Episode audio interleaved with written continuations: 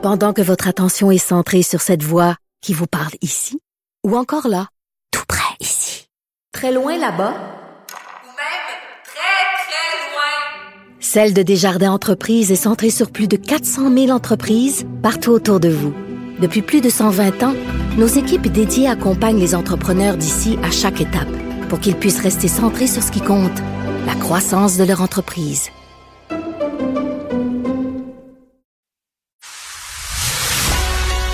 Il manie l'idée, la réflexion, la persuasion, le silence. Mario Dumont. Informé, cultivé, rigoureux. Il n'est jamais à court d'arguments. Mario Dumont. Pour savoir et comprendre. Bonjour tout le monde, bienvenue à Cube Radio. Une retraite annoncée aujourd'hui, une jeune retraitée de la boxe, Marie-Ève Dicker. Euh, il fallait un peu s'y attendre. Je vous dire, moi, je l'avais croisée il y a quelques semaines dans un, événement bénéfice. Et euh, ouais, elle était, se disait en réflexion, mais on comprenait bien qu'elle avait en tête beaucoup d'autres projets. C'est une femme intelligente qui a été, euh, qui a eu une carrière dans la boxe absolument extraordinaire, euh, qui s'est terminée. Bon, elle voulait aller au bout de son rêve, a tenté d'unifier les titres en Angleterre il y a quelques mois. dit aujourd'hui que bon, elle, se, elle allait à ce, ce, combat se disant que gagne ou perd, ce serait, serait au bout de son rêve. Ce serait son dernier combat. Euh, mais j'allais vous dire, donc, elle a maintenant la tête pleine de projets, entre autres dans le domaine des communications. On n'est pas inquiet pour elle. C'est une fille extrêmement brillante, très, très, très déterminée. Et donc, l'a annoncé, a profité, dans le fond, du jour euh, des droits des Journée internationale du droit des femmes pour en faire l'annonce. Donc, bonne chance pour la suite à Marie-Ève Dicker. On rejoint l'équipe de 100% Nouvelles. 15h30, c'est le moment de notre rendez-vous avec le collègue Mario Dumont, conjoint dans les studios de Cube. Bonjour Mario. Bonjour. Retour de Justin Trudeau à la période des questions après euh, deux jours d'absence, euh, quelques semaines avant coup, mais euh, il en a plein les bras là, avec la question de l'ingérence chinoise, surtout qu'il y a des rapports qui font surface et qui indiquent que le bureau du PM aurait été avisé. Ouais, exactement. Et euh, oui, il y a eu une, disons, dès l'arrivée à la Chambre des communes, dès qu'il a mis pied à la Chambre des communes, il y a eu tout de suite en partant un exercice d'échauffement pour la période de questions parce que j'avais rarement vu les journalistes de la presse parlementaire à Ottawa être aussi agressifs à son endroit. ça parlait tout en même temps, ça posait des questions. Ils avaient en main les révélations les plus récentes, cette fois-ci du réseau Global.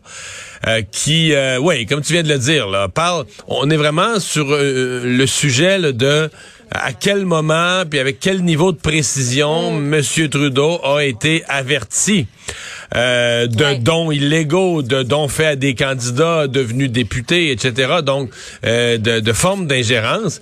Parce que c'est au cœur de la question, l'ampleur de l'ingérence, combien ça a pu toucher de compter, mais aussi euh, qu'est-ce que Justin Trudeau a su? Comment il l'a su? Avec quel niveau d'urgence on l'a prévenu? Et qu'est-ce qu'il a fait ensuite, là, étant informé de ces ingérences?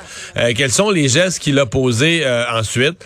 Donc, oui, c'était... Puis, qu'on le veuille ou non, la l'enquête lancée par la GRC sur les fuites qui ont eu lieu au Globe and Mail, les fuites des services de renseignement, ça avait fait dire à certains, ouais, c'est peut-être la fin des fuites parce que les gens vont avoir peur, euh, la GRC qui enquête sur la source des fuites. Alors le fait qu'il y ait encore d'autres informations qui soient transmises euh, au réseau Global euh, qui, qui est publié ça ce matin, c'est comme si ça relance toute la question. Ça, ça dit non, il y a vraiment, il y a des gens qui parlent et qui ont pas peur des enquêtes, qui semblent déterminés à continuer à parler. Et ça, c'est inquiétant pour M. Trudeau. Marc Garneau, maintenant, qui quitte la vie politique. C'est arrivé un peu en, surprise. Est-ce que tu considères qu'il avait fait le tour du jardin? Ouais, c'est arrivé un peu en surprise parce qu'on avait comme un petit peu oublié ça, euh, Marianne. Mais en même temps, si tu ressortais euh, les propos que, moi j'avais et puis plusieurs autres au lendemain de la formation du, cabinet Trudeau, là, euh, M. Mhm. Trudeau se fait réélire automne 2021, forme son cabinet et hop, surprise, laisse de côté Marc Garneau. Qui avait été dans le passé ministre des Transports, qui avait été ministre des, des Affaires extérieures, des ministères prestigieux. Et là, il est laissé de côté. Bon, on avait dit après, on y a, on y a offert une espèce de... Un peu comme on avait fait pour Stéphane Dion, on a offert un poste à l'étranger, on y avait offert d'être ambassadeur à Paris, qui est un poste très prestigieux, mais peut-être pour lui, pas l'idéal dans mesure où sa conjointe est une, unilingue anglophone du Canada anglais. Là. Donc, euh, qui n'a pas de... qui n'a pas nécessairement de, de temps d'affinité, autant de, de à se retrouver du jour au lendemain à Paris, quoi qu'à Paris, il y a le rêve de tout le monde de parler anglais. Peut-être qu'elle serait, peut-être qu'elle serait, peut-être qu'elle serait surprise. on peut y arriver. peut-être qu'elle serait surprise. Mais enfin, euh, donc Monsieur Garneau, euh, moi je me souviens à cette époque-là, on se disait ouais combien de temps il va vraiment faire? Quand tu as mm. connu ça être ministre, quand tu as connu des ministères importants, tu te retrouves député d'arrière-ban, combien de temps il va vraiment euh, vivre ça? Ce qui avait amené une autre dimension à son, son engagement politique ces dernières semaines, c'est qu'il avait vraiment, de façon quand même très proactive, pris fait et cause pour la communauté anglophone de Montréal. Bon, moi, j'étais pas beaucoup d'accord avec lui. Il avait joué la carte que la loi 96 sur euh, la, la, la, nouvelle, la réforme de la charte de la langue française, euh, ça pénalisait les anglophones, que les anglophones à Montréal étaient devenus une minorité qui l'avait pas facile. Euh, dit, il, était fâché. il disait, je veux pas qu'on dise que euh, je défends pas le français, je défends le français aussi il n'était pas contre le français, mais il était contre les mesures qui, en tout cas, qui, qui imposaient le français au point, selon lui, là, de, de poser des contraintes à la communauté anglophone, qui pour lui est une minorité, euh, qui l'a pas facile à Montréal. C'est pas ma lecture à moi, mais c'était la sienne. Et là, on se disait, bon, ben là, il y a un nouveau cheval de bataille. Est-ce qu'il va rester au moins jusqu'au vote, là, tu sais, sur la loi sur les langues officielles? Mais là, maintenant, on a la réponse. Donc, euh, émotif aujourd'hui. C'est quand même un monsieur qui a eu, je le comprends d'être émotif, quand même un monsieur qui a eu une grande carrière. Euh, qui a été un, grand Canadien, même qu'à une époque, je me souviens, avant qu'il se lance en politique, compte tenu de son intérêt pour les affaires publiques, de sa, carrière mm. scientifique dans, dans l'espace, etc., il y en a qui le voyaient gouverneur général, qui voyaient le genre de candidat, le genre de profil qui pourrait être gouverneur général, et finalement, il a préféré être dans l'action. Et ça, faut respecter ça, là, aller dans un comté, et offrir ses services à la population, se faire élire. Il a, il a connu le pouvoir avec le Parti libéral, mais il a aussi connu les dures années dans l'opposition. Quand le Parti libéral s'est mm-hmm. ramassé troisième parti, euh, tu sais, la vague orange, le NPD est devenu l'opposition le Parti libéral, troisième parti, avec 35 sièges de mémoire, euh, ben, il était, il était du groupe, là, M. Garneau. Il a tenu le fort. Puis après ça, il, a fait partie de l'équipe qui est revenue euh, au pouvoir avec les libéraux et là, s'est retrouvé dans un ministère. Donc, euh, il faut respecter mhm. son, son engagement politique. Il n'y a, pas eu des dossiers comme ministre, ça n'a pas tout été des succès, ça n'a pas tout été des insuccès non plus. Et moi, je vais toujours reconnaître un gentilhomme, là, quelqu'un qui était respectueux de ses adversaires, qui était pas, on pouvait être mm. d'accord ou pas d'accord avec lui, mais qui était pas un baveux, et qui était pas à donner des coups salauds, qui était quelqu'un qui respectait l'institution démocratique, qui a essayé euh, de faire avancer des choses. Parlons par ailleurs euh, de ce fiasco hein, de la SAC. On en parle évidemment à chaque jour. À chaque jour suffit sa peine. Bon, là, il y a eu, euh, on n'a pas parlé d'une panne, un ralentissement euh, qui s'est ajouté ce matin. Mario, de mettre ça là en place pendant les semaines de relâche, l'hiver avec les fils dehors, d'avoir fait une interruption de service de trois semaines avec le rattrapage que ça suppose. Est-ce que tous les ingrédients étaient pas là pour que ça marche carré? Et comment Geneviève Guilbeault va arriver à, sauver les meubles? Bon, euh, D'abord, je pense que de tout ce que tu as nommé, euh, l'hiver, la relâche, je pense que la grosse affaire, c'est d'avoir fermé pendant un mois. oui, toutes les autres, c'est des, mm. des facteurs aggravants qui viennent compliquer l'affaire. Mais ce qui m'étonne, moi, c'est, tu t'as as des services là quotidiens hein, qui sont ouverts du lundi au vendredi. Il me semble que tu as un volume. Là, tu sais combien tu as de cas par jour. Alors, tu peux faire ben un estimé de dire, OK, si on arrête pendant un mois, c'est quoi le niveau d'accumulation là Puis là, on va mmh. rouvrir avec un nouveau, un nouveau système d'informatique. Déjà, tout va être nouveau. on va déjà rouvrir avec une certaine fragilité opérationnelle. Puis là, on va avoir de l'arrérage de dizaines de milliers de cas qui vont venir se mettre en file. Donc, il me semble que déjà, on avait les conditions pour un, problème.